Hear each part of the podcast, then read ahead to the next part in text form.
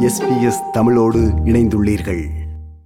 உயில் எழுதி வைப்பதன் அவசியத்தை ஆஸ்திரேலியர்கள் குறைத்து மதிப்பிடுவதாக ஆய்வுகள் கூறுகின்றன.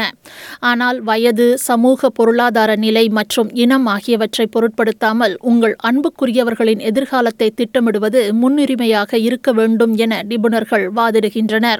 உயில் என்பது உங்கள் இறப்பிற்கு பிறகு உங்களின் சொத்துக்களை யாருக்கு தர விரும்புகிறீர்கள்? உங்களின் பிள்ளைகளுக்கு யார் பாதுகாவலராக இருக்க வேண்டும்?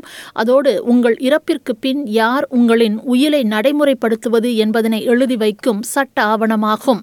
ஆனால் இரண்டாயிரத்தி பதினைந்தாம் ஆண்டின் ஆய்வின்படி வயதான ஆஸ்திரேலியர்கள் மற்றும் குறிப்பிடத்தக்க சொத்துகள் உள்ளவர்கள் மட்டுமே பொதுவாக உயில் எழுதி வைப்பதாக தெரிவிக்கப்பட்டுள்ளது. ஆய்வில் பங்கு பற்றியவர்களில் பாதி பேர் உயில் எழுதி வைக்கவில்லை என கூறுகிறார் டீக்கின் பல்கலைக்கழகத்தை சேர்ந்த பேராசிரியர் Adam Stein basically you get the same things. Most people don't want to engage in the discussion about wills and deaths and estates and all that kind of stuff. There's a large proportion of people, you know, roughly about 50% or just, just under 50%.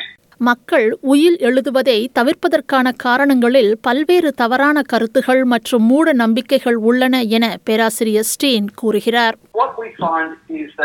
there's a large proportion of people who don't think that they need a will. Uh, there's also a significant proportion of people who think if they make a will, they're going to die. Some people think we don't have enough money, we're not old enough. Those factors really apply across the board, not just in ethnic communities, but also Anglo-Saxon communities as well. ஒருவர் உயில் எழுதி வைக்காமல் இறந்துவிட்டால் அவருடைய சொத்துகள் அவர் வாழ்ந்த மாநிலம் அல்லது பிராந்தியத்தின் சட்டத்தின்படி பகிரப்படும் ஆனால் உயில் என்று ஒன்று இருந்தால் இப்படியான தொல்லைகளிலிருந்து அவர்களின் குடும்பத்தை காப்பாற்ற முடியும் என்கிறார் வழக்கறிஞர் Dean Kalimnios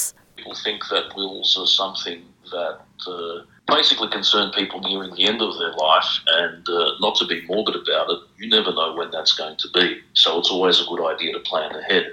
Another misconception is this idea that if you don't have a will, the state gets all of your assets, and that's not true either. There are laws which state exactly what happens in that situation, but obviously, if you die intestate, which means without making a will, in those situations, uh, it's a little bit more complicated in terms of what the laws say about who gets your assets and your estate. இணையத்தில் நீங்களே உயிலை தயாரித்துக் கொள்ளும் தகவல் தொகுப்பு உள்ளன. ஆனால் சட்ட ஆலோசனை எடுப்பது பாதுகாப்பானது என அறிவுறுத்தப்படுகிறது. ஒரு வழக்கறிஞர்தான் உயில் எழுத உதவி ஆலோசனை வழங்க வேண்டும் என்பது அல்ல. ஒவ்வொரு மாநிலம் அல்லது பிராந்தியத்தில் உள்ள அரசு அலுவலகமான ஸ்டேட் ட்ரஸ்டியும் உங்களின் உயிலை எழுத உதவ முடியும். பப்ளிக் ட்ரஸ்டீஸ் அவர்களின் உயில் எழுதும் பணிக்கு கட்டணம் அறவிடுவார்கள். ஆனால் அந்த கட்டணம் நியாயமானதாக இருக்கும் என்றும் ஓய்வூதியம் பெறுவோர் மற்றும் அறுபது வயதுக்கு மேற்பட்டவர்களுக்கு கட்டண விலக்கு உள்ளது என்றும் தெரிவிக்கப்படுகிறது.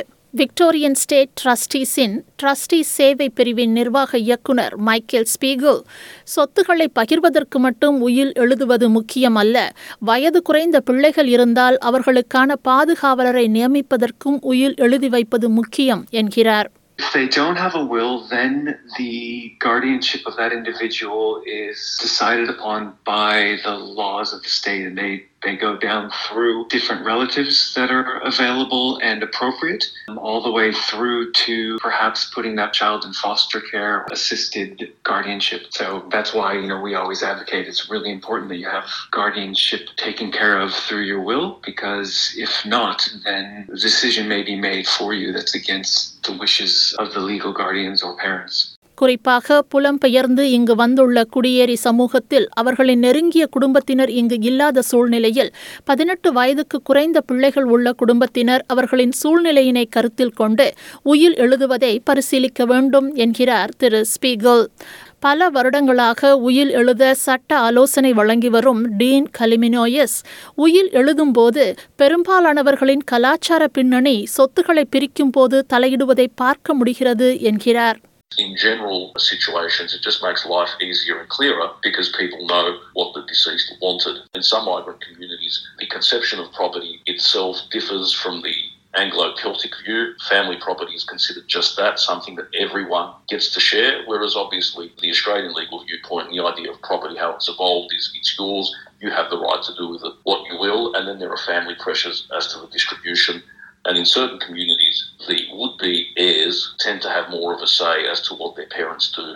உயில் எழுதி வைக்காத போது இறந்தவரின் குடும்பத்தில் காணப்படும் பதட்டம் ஒரு சில கலாச்சாரங்களில் மட்டும் காணப்படுவதாக சொல்ல முடியாது என்கிறார் Victorian State ட்ரஸ்டிஸின் Michael Spiegel the deceased person's wishes were not known and were not explained clearly, then it leaves a lot of ambiguity, and that's where we see a lot of conflict. Make sure you have everything in place that you want, and the best situation is not only to have it in place, but to have the conversations with, so the family knows what's going to happen. There's no surprises.